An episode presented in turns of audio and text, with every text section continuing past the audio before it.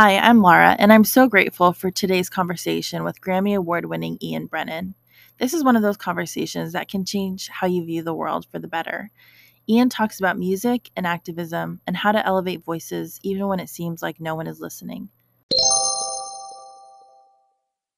I was uh, obsessed with music for as long as I can remember, and um, never really envisioned anything other than doing that uh, for my life. You know, I I figured I'd be able to do that for a living. You know, as most kids imagine um, that they would be able to be an astronaut or a fire person or you know whatever it might be, and uh, you know, so I I basically pursued nothing else to a probably unhealthy degree. And of course, I came to the the cold hard reality that it's not that easy to to make a living at it. And in fact, um, at this stage of my life, I wouldn't really want to. Um, I'm happy to do it more as a charitable act. So when I came to that realization that I wasn't going to be able to make money, because my goal was always I was going to make money and then and then be able to put that towards charity. And when mm-hmm. I realized I wasn't going to make enough money to even support myself, then it became, well, how can I still, you know, use this as a platform or some modest means to, uh, to, to, you know, hopefully contribute something positive. And, and that began doing benefit shows in San Francisco. I was working in, in psychiatric emergency in Oakland for 15 years to support myself at the same time. And and that gradually segued into not producing my own music producing other people's music. And that eventually led to to uh, producing people in, in, nations that aren't heard from as often um, internationally obviously they're heard from within their own countries but oftentimes not beyond uh, so uh, you know that that that it was certainly not a plotted path but that that's uh, that's where I've ended up where I am. Wow. Okay.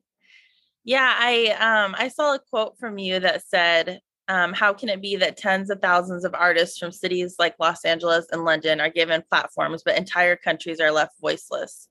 Um, so it sounds like you definitely segued into wanting to give a voice to the voiceless. Um, and you said it didn't really make you money. Was that discouraging? No, no, I, I, you know, I really, in general, like I said, at this point, probably wouldn't even really want to make money from most projects. I mean, it would depend. Um, you know, I, I try to be pretty realistic about it. I don't see, uh, I see the system becoming more closed, not more open. Okay. And, uh, you know, if an opportunity presented itself, I'd, I'd be happy to, to make money. Um, but uh, in general, for these modest projects, I want the money to go to the artists, and uh, it would you know because it has more utility as well.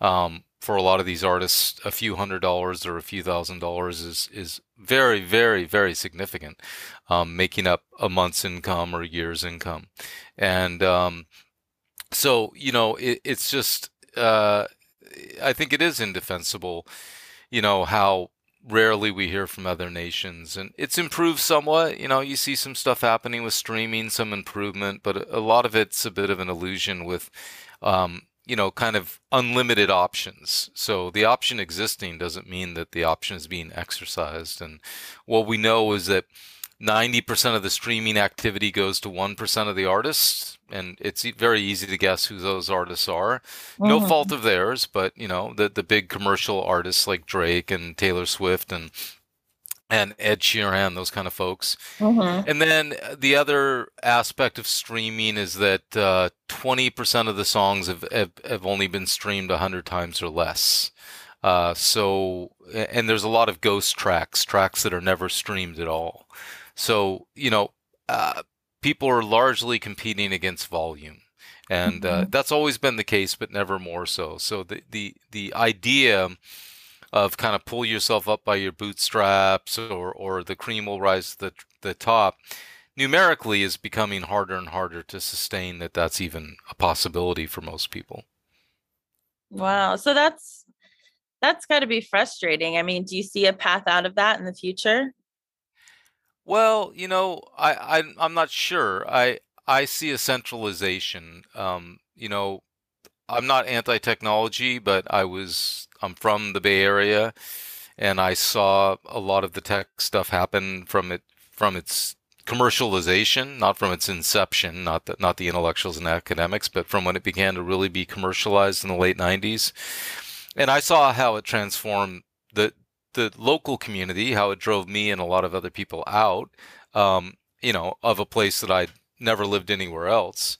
Mm-hmm. And um, and I see, and I've always seen um, the internet as a, a, giant copying machine is, is, is one aspect of it, um, and also a centralization machine. So a lot of uh, a lot of businesses have been disrupted under kind of the guise of being radical and progressive, um, but in the end, they simply replace what was there and centralize the profit, and that's that's very scary. And and and then we're we're we're young enough into all this to see you know faces associated with it um, whether people like these individuals or not i think increasingly there's been somewhat of a backlash against a lot of these billionaires but um, nonetheless my fear is way beyond those individuals. My fear is when you create the perfect you know structure uh, for fascism um, who's mm-hmm. going to be in control of that ultimately? Um, where we when we end up with essentially you know one company. And we've moved that way with music you know where I remember it being big news. I'm old enough to remember in the late 80s when there were suddenly only seven major recording companies, and everybody was shocked that there were only 7 mm-hmm. um, and and now there's three, you know, and they control wow. each controls about 25% of the music that's heard on Earth. Um, and you know, then you've got indies that that that are are helping out with the other approximately one quarter. But um, I don't I don't know that that that it will improve. I know that we've reached a certain saturation point where um, not only are the the real platforms for people to to stand out and be heard uh, lessening, uh, you know, I mean that it's harder to be to to to be seen there or heard there. Um, the odds of a band singing in a foreign language from a country that maybe most people have never heard of um, are, are less than ever. Um, but also, th- th- those slots have not really increased. If anything, they've decreased. You know, as as the different um, newspapers and and publications slash their staff, there's actually less coverage. Um, and so again, you see that copying mechanism. I don't know if you've noticed this, but if you you know if you go to the major sites and, and click between them, you don't see much variation. You see slight variations on the same stories. Yeah. And you see massive coverage of certain records. You know, some major sites covering a record seven times. Um, and uh, you know, so it, it's it it's it's odd. It's it's a little bit unnerving. And then the other thing, if you kind of scratch beneath it, if you've been doing this long enough, is you start to see or or or know in some cases that this is this is the PR machine at work. You know, when when you see a huge artist being covered, okay, that's one thing. But when you see an unknown artist being essentially everywhere on the day of their release and then nowhere ever again, mm-hmm. um, then that's a level of, of power that these machines have now that they they never had before. I mean, the hard thing for them in the 70s and 80s, you know, as as music became more commercialized, was getting any attention to a new artist. But and it's it remains a problem. But but now increasingly because they control a lot of the distribution and and advertising because of the synergy and deregulation, you'll see you know a piece on a new record by a new artist that no one's ever heard of until a couple of months before. Half the time, they've never played a live show in their life. Um, they just kind of come out of nowhere, um, and uh, and then they, they come and go sometimes as well. Yeah, that's really fascinating. Um, that's something we talk about a lot at the library, um, like kind of who's controlling the flow of information in the media and on social media because we're all about having alternative sources but it's very difficult because you're fighting against something much bigger than a tiny nonprofit library you know? Yeah. Yeah yeah yeah. It's wow. it's it's it's it's certainly in all in all media you know, and and uh, you know, it's nice to you know, romantic ideas are, are very appealing, um, and I think everybody, almost everyone, likes when when things work the way they should. But but we know that that's the exception. So, in many ways, those those exceptions can be somewhat damaging because they can make people a little complacent. It makes it a little easier to continue to believe in a meritocracy. So, you know, um, I've seen a lot in San Francisco, and maybe you've seen it in Seattle.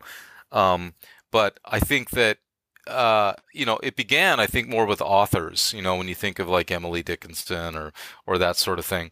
Um, you know, it's been around for a little longer, but th- this kind of this carrot at the end of the stick that's extended beyond life. You know, where people I think posthumously, you know, so they continue to invest because it's like, yeah. well, you know, no one likes my work now, but uh, but maybe after I die, you know, I'll be famous in a hundred years. And it's like, no, no, probably not. Um, but but you know, it keeps people going, and in some ways, it's not necessarily healthy, you know, because it's people that in some cases really probably should free up space for others, you know, meaning their work isn't significant. So for me, when when you were talking about you know getting into uh, producing people from other regions, that that was always my criteria. Um, it's not necessarily the right. There is no right or wrong or the best criteria, but the most objective criteria I could ever find for food and, and for art was is it something I've not heard of before? Is it something I've not seen before? Is it something I've not tasted before? Then th- that's that's worth a shot. It's worth trying and then of course hopefully being you know tough-minded enough or balanced enough to to not automatically praise that or put it on a pedestal just for its uniqueness but i think it justifies attention and uh, what we see so much now is is things that are are they're not bad I mean, you, you don't see that much bad material anymore. You used to see some really, really bad stuff back in the 70s and 80s, and, and people are, are quite competent now. But their mediocrity is what's dangerous because, again, you're competing against the sheer numbers. So, um, for me, it, it's not charity. It's just that if you have a chance with limited time to listen to a record that sounds essentially like literally hundreds of thousands of other records. I mean, this is not an exaggeration when we talk about three or four chords and a five note scale um, and rhyming couplets. Uh, there, there's there's going to be some repetition there in most cases. Um, if you have the chance to listen to that or to listen to something in a language you don't even know exists because there you know there's thousands of languages in the world from a nation that maybe you've never heard of um, I th- I think people are better served on on on multiple levels, not the least of which is neurologically better served to listen to the to give a chance to that other thing. And one of the dangers of streaming now is that you know it rewards uh, not close listening. It rewards very casual listening, and so most of the the music that I've found that that is the most you know uh, nurturing uh, is music that you don't necessarily like that much at first. You've got to listen to it two or three times. You got you got you know i'm not saying it should be painful. Uh, i like music that's not. I like music that's fairly accessible but but to think that you're going to listen to it for 15 seconds and make a judgment a binary judgment on is this good is this bad should i listen to this again should i not um, that's not how a lot of the best music's been designed. A lot of it is very immersive and very transformative. And you have to listen to it for a while before before you get it, you know. And uh, I think that people are rewarded in those cases for that, for for for, for that investment of attention.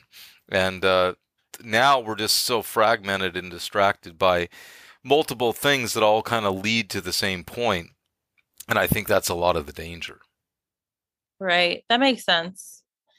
Um, but ideally, we'd have more access to um, voices that maybe haven't been heard because they've been affected by poverty or colonization, um, things like that. Um, I saw a really cool article that you wrote about um, a record you made with your sister.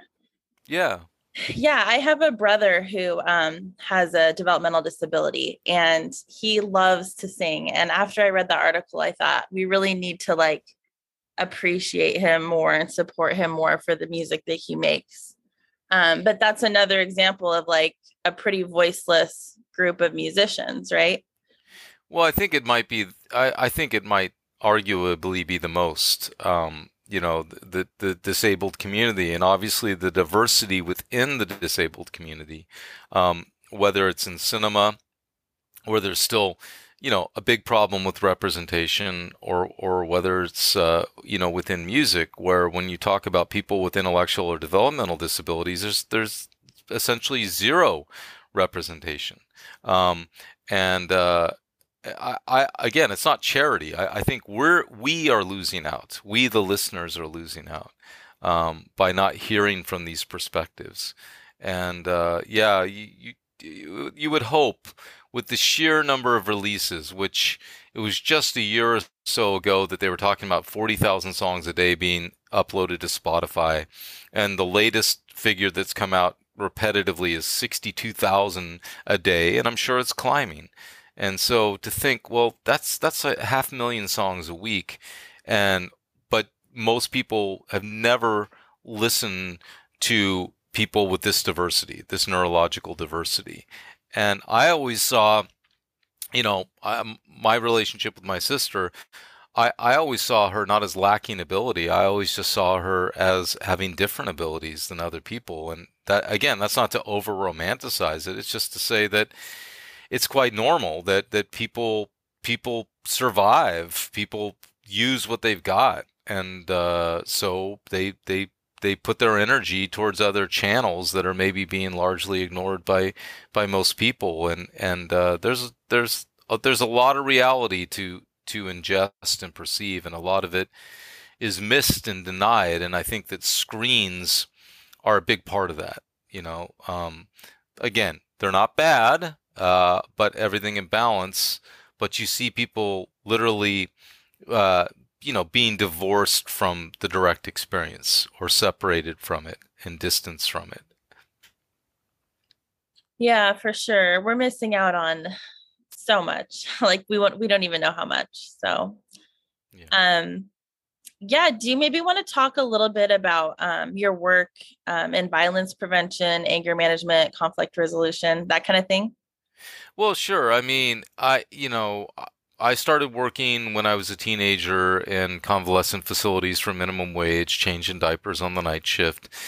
And then I, I that segued into working in in psychiatric uh, departments. Um, you know, I, I you know barely got out of high school, uh, made it through, and and uh, just started doing that work to support myself. And um, you know, eventually, at some point, um, you know, because of probably the environment I grew up in, uh, you know, having a sister that was disabled and also having a pretty volatile home and home life and, and some people in the family with mental health issues, um, I, I became pretty good, maybe too good at conflict resolution, uh, meaning too good at my own expense. Um, but, but that translated quite well professionally as a young person. Um, it wouldn't so much today uh, because I'm a little bit more balanced now. So I'm, I'm probably not as skilled. And in fact, I can say definitively I'm not as skilled at resolving conflict as I was then. Um, but I'm probably healthier. Uh, but that led to being asked to teach other people. And it was something I didn't really want to do at first. And I kind of resisted. But uh, I began to do it and I began to see the value in it. And and uh, it just kind of snowballed and eventually i reached a point where it was like well i can make you know more money and have more time to devote to the arts if if i teach you know and stop working in hospitals and making you know very little money doing that. And also it was dangerous and and and it's tiring you know after doing it for long periods of time. And then you know i always figured well that'll eventually segue into music but i reached a point where i i i realized well i don't really ever want to stop teaching, even if it's a handful of times a year, um, because I think if you're teaching relatively well, you're learning as you teach. You know, it, you're not they're not epiphanies. You're not learning something radically new, but you're certainly strengthening your knowledge and uh, hopefully also expanding on your knowledge uh, with each with with each with with each experience with each group. And so I've been doing it for uh, 29 years now, and and I, I I've written some books on the topic, and and uh, you know again for me, you know music is social work. Uh, I think when it's done at, its best, uh, and so. Uh, when you talk about the artists that people really hold close to their hearts, and I think most people have some of those artists, one, two, three, um, different people uh, for different individuals, but but a lot of the a lot of the same people come up again and again and again, and, and there's got to be something to that, you know. Uh, so you know, someone like Nick Drake or someone like Springsteen or or someone like Prince or someone like Nina Simone, John Coltrane. Uh, you know, I think there's a reason why people return to those folks so much because um, there is there is an emotional depth there, and I think there is some power to heal. You know, I mean, they're not gonna they're not gonna cure uh, you know illnesses that are that are you know terminal, but but they certainly can can provide a lot of solace and and do. I mean, that's the incredible thing is that you know the the, the extent uh, of of positive impact that that uh, an artist that's truly speaking honestly from their hearts can have is is uh, is really incalculable. You know, when you think about somebody like Jeff Beck- Buckley, who, you know, put out one record and and uh, you know, and wasn't all that successful when he was alive, and then passed away tragically, and and and a lot of the people that hear his music now, they don't know who he is, but it impacts them. You know, they they hear him sing, and particularly his version of Hallelujah by Leonard Cohen, and and it's uh, it's hard not to be you know, anybody that's got relatively open ears, I think if they hear a few seconds of that, they're probably going to wonder, what is this? You know? Um, but I think the beauty of it, of sound, is that they don't need to know. You know, they don't need to know even the gender of the person. You know, when when I when we went to um, Tanzania to Ukerewe Island, we you know we're doing a songwriting workshop with people there that have albinism that had never played music before or tried to write songs or and, and had actually been actively denied to sing in in, in public. And uh, and so we were playing some music for them just as ideas like hey music could be this music could be that. What do you think of this? What do you think of that? So music from all over the world. And it, it was very interesting because you know they thought that bill monroe was a woman and they thought nina simone was a man.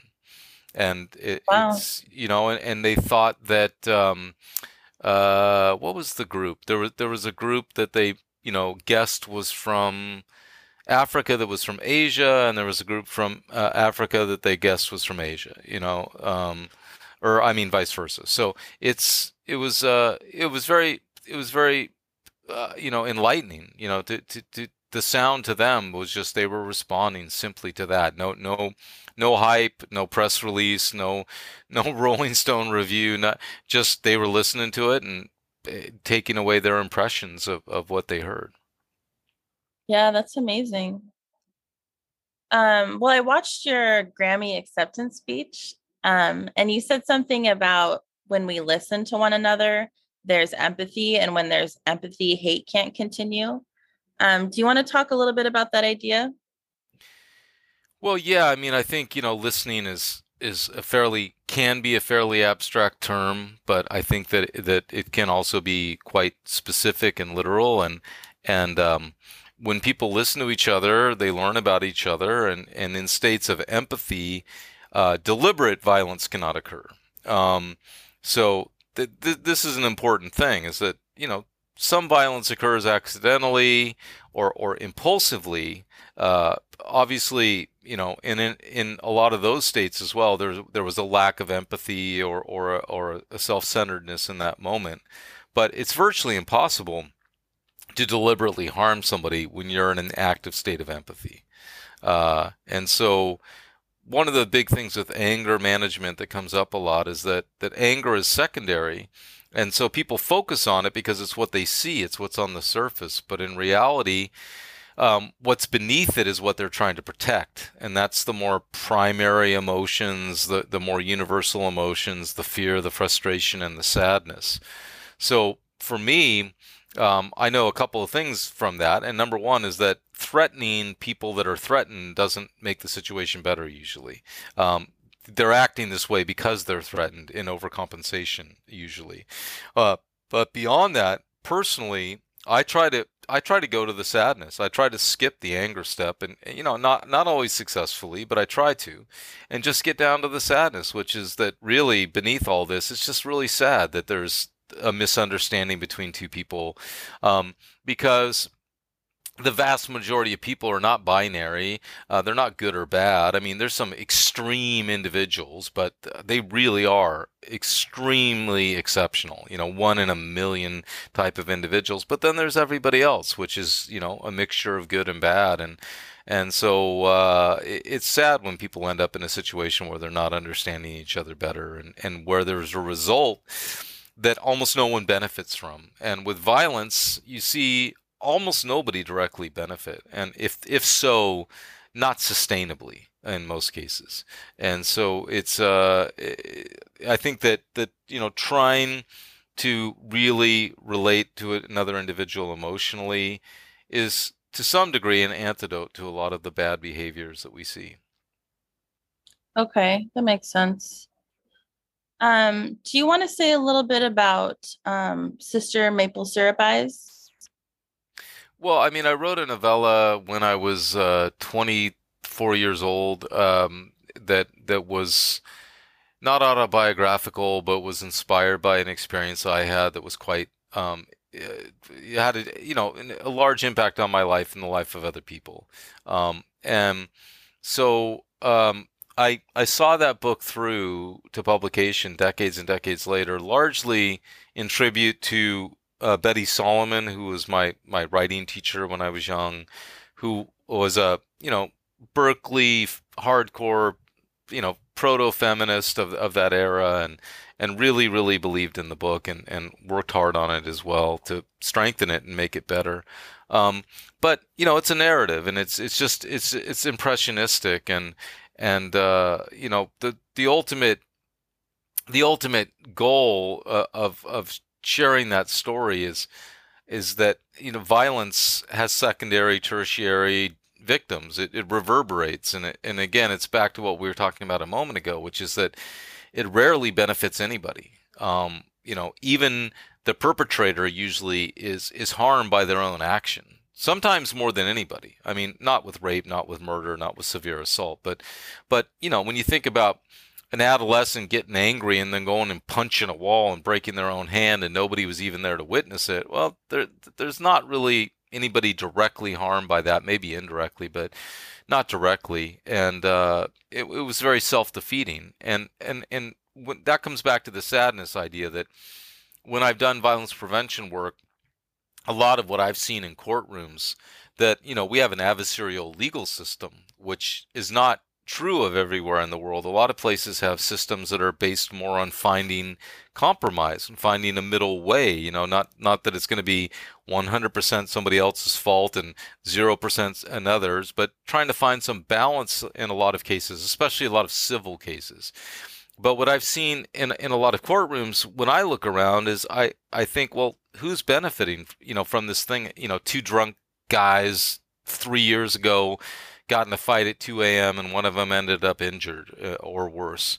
It's like who benefited from this, and and that's where the sadness comes in. It's like nobody. You know, we're sitting in. I mean, maybe the lawyers, maybe the judge, I guess, in some way. Uh, although I think that they're overburdened with the caseload. So it's like uh, you know, and and and the people suffering are, you know, well, well, well beyond the, the immediate victim, even though obviously nobody can compare the suffering of the victim, the primary victim, uh, to to their experience. But nonetheless, it can be devastating to family. It can be devastating to to friends, to neighbors, to to, to you know to to partners, to to parents, to siblings, to witnesses. You know, it, it it just goes on and on. Even to people that weren't there, that maybe you know work nearby or in the community, depending on the neighborhood and, and the size of the community. I mean, these these things have have huge negative impact. And obviously, it's better for everybody if they're prevented, if they happen less often. They're never going to be prevented entirely, um, but uh, if they can be minimized, uh, we'd have a better world. Yeah, I feel like there's not enough conversation around perpetrators and um, their suffering and what led them to act out in the first place, you know, because we all start innocent and that's really the cause of violence is whatever was going on with the perpetrator. Exactly. I mean, you know, there, there's certain there's certain things uh, that sometimes I talk about in trainings. You know, the questions to ask of the uh, of you know ask yourself about the other individual when you're trying to generate uh, connection or, or empathy. And one of them is is this person operating from unprocessed pain? But it, the question is is you know largely rhetorical. It's like yes, of course they are. you know, like like yeah. yes, you don't even really need to ask that question. Of course they are. And and and right. so and and do we know what that is and does it even matter and and and you know can we understand it no we can't because different people are affected in different ways. I mean, trauma is a very, very slippery, tricky thing. The, the thing we know about it is that it impacts people. You know, traumatic events impact individuals and they impact individuals differently. So, two people can have the same, uh, you know, experience seemingly, um, but have very, very different reactions to it. Um, and those reactions can change over time. I mean, I think that's part of part of the thing about trauma that people forget is that okay uh, somebody seems good now. Why do they seem good right now? Be- because they're in shock you know? So they seem better a lot of times right away. It, it's counterintuitive you know? But the rational the way we try to deal with things to deal with the irrational processes if it's rational is okay then if they're this good now then they'll be that you know they'll be even better tomorrow and then a month from now much better and a year from now healed and it's like no, no, no, no, no, no. It, it doesn't work that way at all. And and in fact, it, it, the individual who seems like they're doing okay might be the one who's really, really everything's submerged, and it's gonna it's gonna sneak up on them. You know, uh, it's it's really gonna come out of nowhere and, and take them by surprise and, and they may not survive that process you know and, and you see that a lot in families you know where you got the kid who's acting out and everybody's like worried about that one and then you got the other one who's perfect it's like well look out for that perfect one you know look out for them you know right. like as, as they navigate their life um, the one who's acting out it's like yeah worry about them that they make it through their adolescence and into young adulthood but after that i bet you they're going to be all right in most cases um, you know, granted that you know they don't have addiction issues or, or larger mental health issues, uh, but the kid who was perfect, you know, uh, they're going to have to deal with that stuff some someday, and and it may be much more painful and difficult to deal with it later, you know, like decades later. Yeah. So heal trauma right away, I guess. Well, I think I think don't deny it. And, yeah. And, and acknowledge it and you know that you know the whole stiff upper lip thing and and all all these ideas are are uh, very very dangerous. Right. Okay well um, maybe on a slightly lighter note um, it sounds like you've been on many adventures very well traveled do you have any like favorite stories of something funny or something that was a great compliment to you? Anything that you remember like that? Well i mean that, that that's a tough one. Uh, what i what i what i would say is is you know kind of to to address the larger the larger aspects of this is you know the kind of the commonalities is that so for the most part you know, we, we go places with no intention of a product. We're there for the process with the individuals. That that, that process happens, meaning the music is made and shared. Um, it doesn't have to result in anything, and sometimes it doesn't because it would be very, it would be very um, hypocritical to to you know turn around and and and release stuff if if we didn't believe in it to flood the marketplace with just more volume. Um, but what I found is that everywhere you go in the world, there's music, uh, good music, right. um, and uh, and and so that that that's that that's really that's been the thing that just consistently um, I'm amazed by. You know, like like like that that if you if you listen, it's there. If you seek it, you'll find it, and um, and not not in a in a rosy, you know, rose-colored glass kind of way. It's not it's not like well i'm gonna of course you're gonna find music I, we find a lot of bad music too really you know music of people that clearly are presentational and and and and are interested in product you know people who who i think their intentions are clearly to to uh you know to to be famous or to be praised that sort of thing but um you know the peacefulness the generosity of people and and and the abundance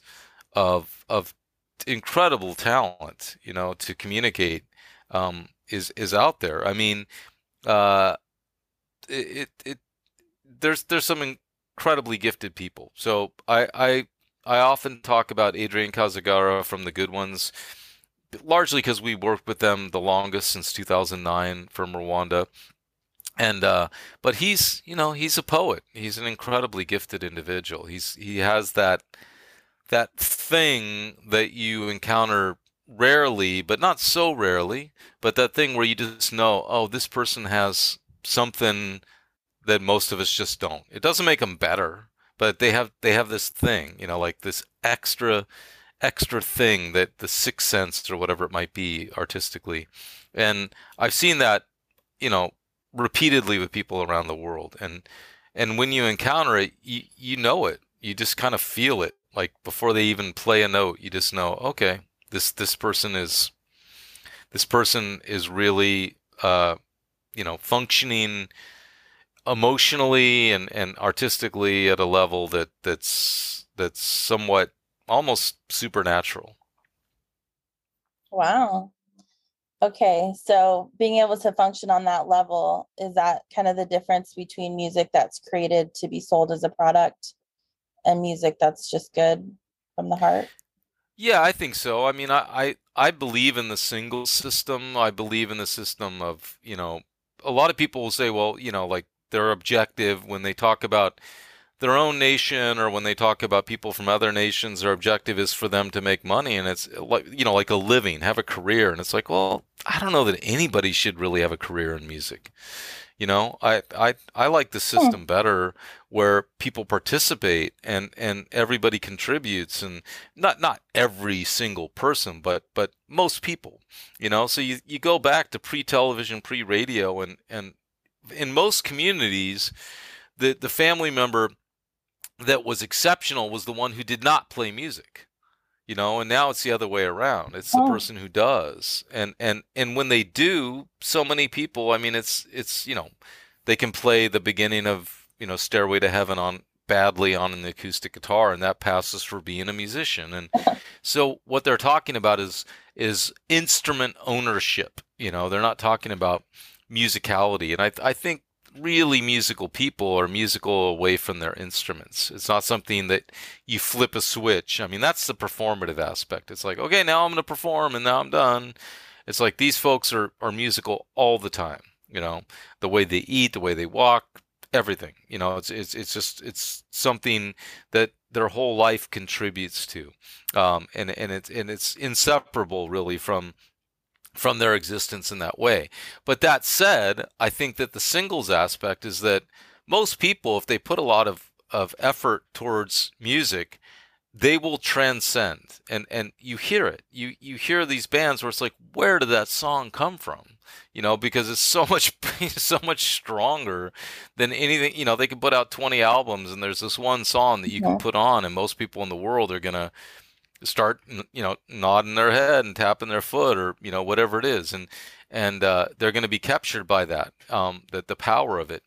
And so i think you know yeah at its best that's the goal whether it's for you know whether it's really the intention spiritually like someone like john coltrane just going deeper and deeper and deeper into the music or whether it's somebody who just kind of falls into it by accident or or through crisis and and you know pulls it together for three magical minutes um, it doesn't really matter which it is but but to me that's that's the music that that I love, the music that makes you feel more alive.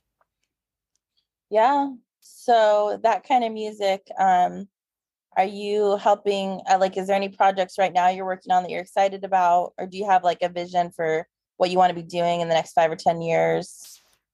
No, I have no vision for the future. I mean, I find it a miracle to have done it this long and to continue and you know, it's very very hard uh, to make these records and and uh, to get people to release them and to get anybody to support them. And so and and to try to get them to be considered as music and not as quote unquote world music or global music or you know whatever it is and and certainly there's there's a deep appreciation for anyone that supports the music so so don't get me wrong the the people that specialize in in in those genres that's great that's wonderful but but you know it'd be nice and it is nice when it occasionally happens that you see an artist um who who's being considered just as an artist you know like like neck and neck with uh with others. You know, the good ones yesterday were on NPR. Bob Boilen, um, All Songs Considered, and and I, it didn't strike me at first, but it struck me later. You know, he did five songs that episode, and one of them is Pink Floyd's new song. so, you know, so there's this picture of yeah. of you know Pink Floyd without Roger Waters, Pink Floyd at the bottom, and then there's a few of the other artists, including one of the good ones, uh, included in this photo montage. And I thought, well, that's cool you know that that that's it you know like like there they are next to Pink Floyd you know I, you know I I mean it's a new song by Pink Floyd it's probably not everybody's favorite but but Pink Floyd made some incredible records and and uh, you know to see them kind of considered in the same you know in the same breath as as as an artist that's so universally known that it's like yeah that that would be nice to see more often with people that aren't singing in in English or Spanish and, and that are maybe from countries that people generally don't hear from as often. Right. Yeah, I feel like at the library, sometimes we're kind of in the same boat of trying to pull people's eyes away from the mainstream and get them to support something alternative. Um, and I think it's it can be discouraging. I mean, but you've done this for so long, you've done such amazing work. Do you have advice for kind of keeping your spirits up? Well, I think I think that you know, hopefully, uh, you know, hope but not expectation is, is I think key. You know, is that you know, yeah. and I think from that a lot of gratitude can come. To me, it's a miracle. I, you know, to be alive and to continue to be alive. I don't, I don't take that for granted. I don't expect to live to a certain life expectancy, and and so you know, when things go the way you would like them to go, or or you think the world should, the way the world should work, that's good. I, I think it's important to not to not overextend ourselves because what I see in the activist community, you know, having been from the Bay Area, what I see in the music community is when people are focused on product, they burn themselves out. You know, they're they're too focused on results, and and and also they're focused on things being totalistic like okay we're gonna we're gonna end homelessness it's like no you're not you're not gonna end right. homelessness but but hopefully we can improve it you know world peace great but but there never has been and there never will be. That's not cynical. It's just it's about proportions. You know let's sure. get on the continuum and let's try to reproportion things in a more balanced way. And and so i think the same thing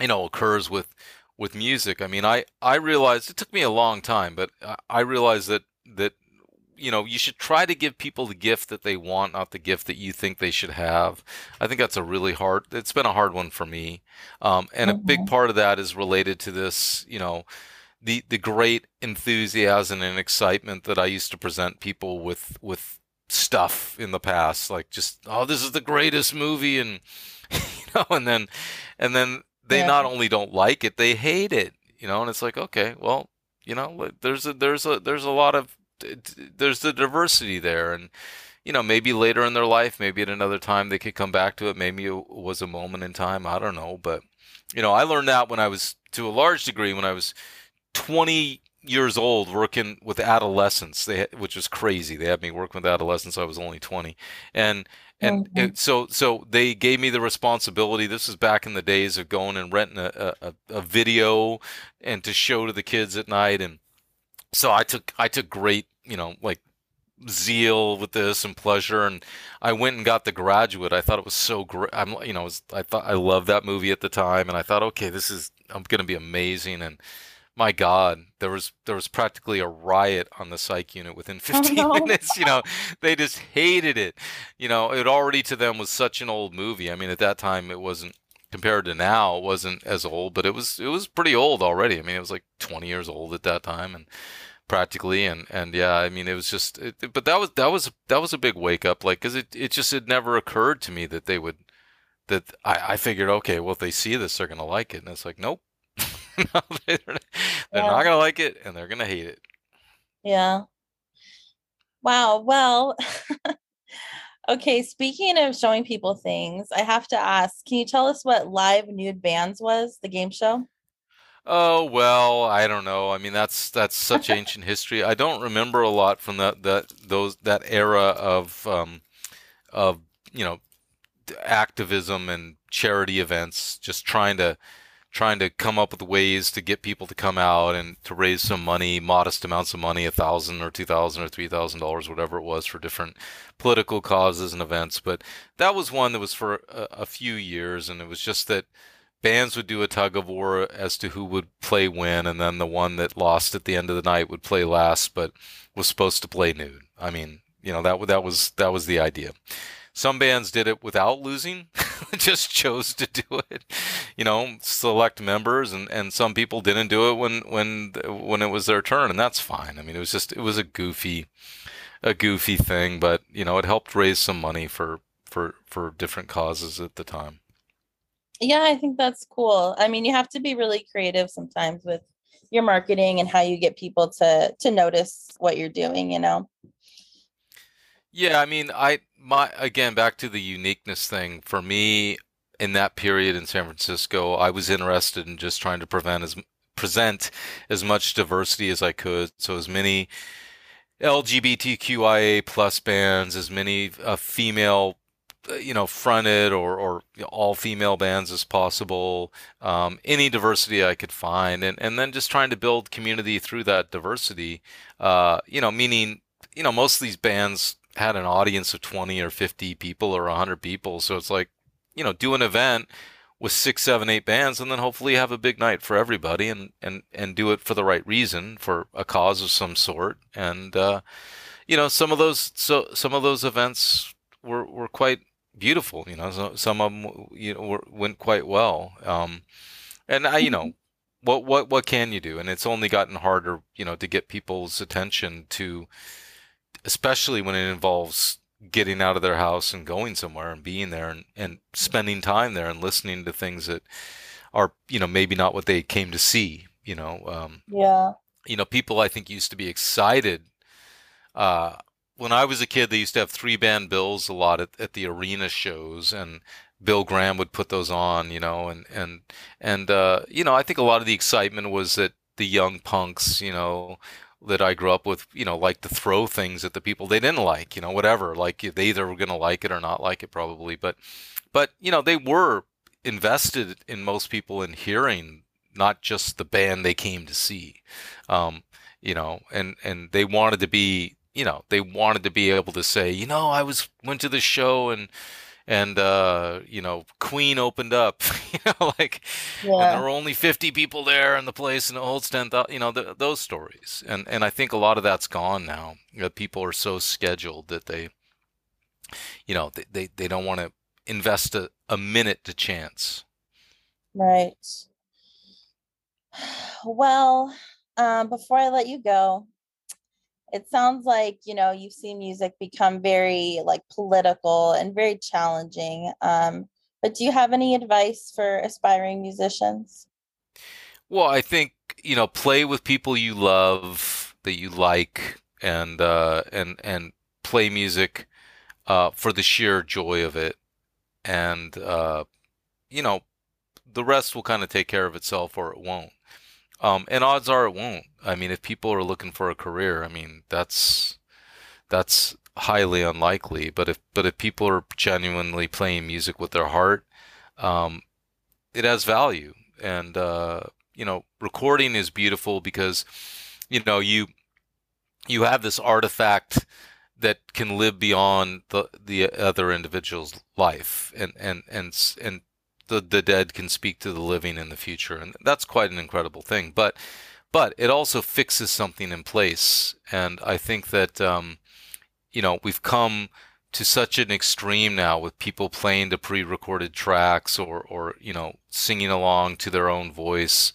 Um, and it's so different than than uh, you know the improvisational nature of jazz and and other groups but even just the, the variation that is the whole folk tradition which is air and transmission you know is that that, that a song is not played the same way twice and the whole idea of an encore originally was not to play the song, uh, you know, not to play a different song, but to come back out, play the same song, but play it differently and better than you just played it.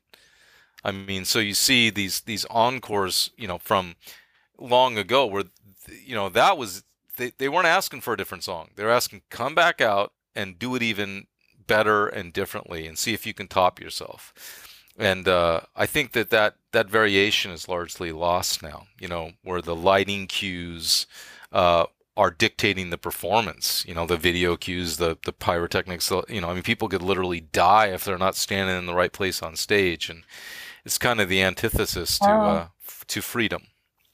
Yeah, that's a really beautiful idea, though. The encore. Really, really appreciate this. This has been very eye opening, and I think this is stuff that people never think about, but it's affecting them, you know? Yeah, I think that all of us there there there are these forces at play that we often are not conscious of, but that doesn't mean that they're they're not impacting us. And it was nice to speak with you, and thanks to anybody who listened. And there you have it, Ian Brennan.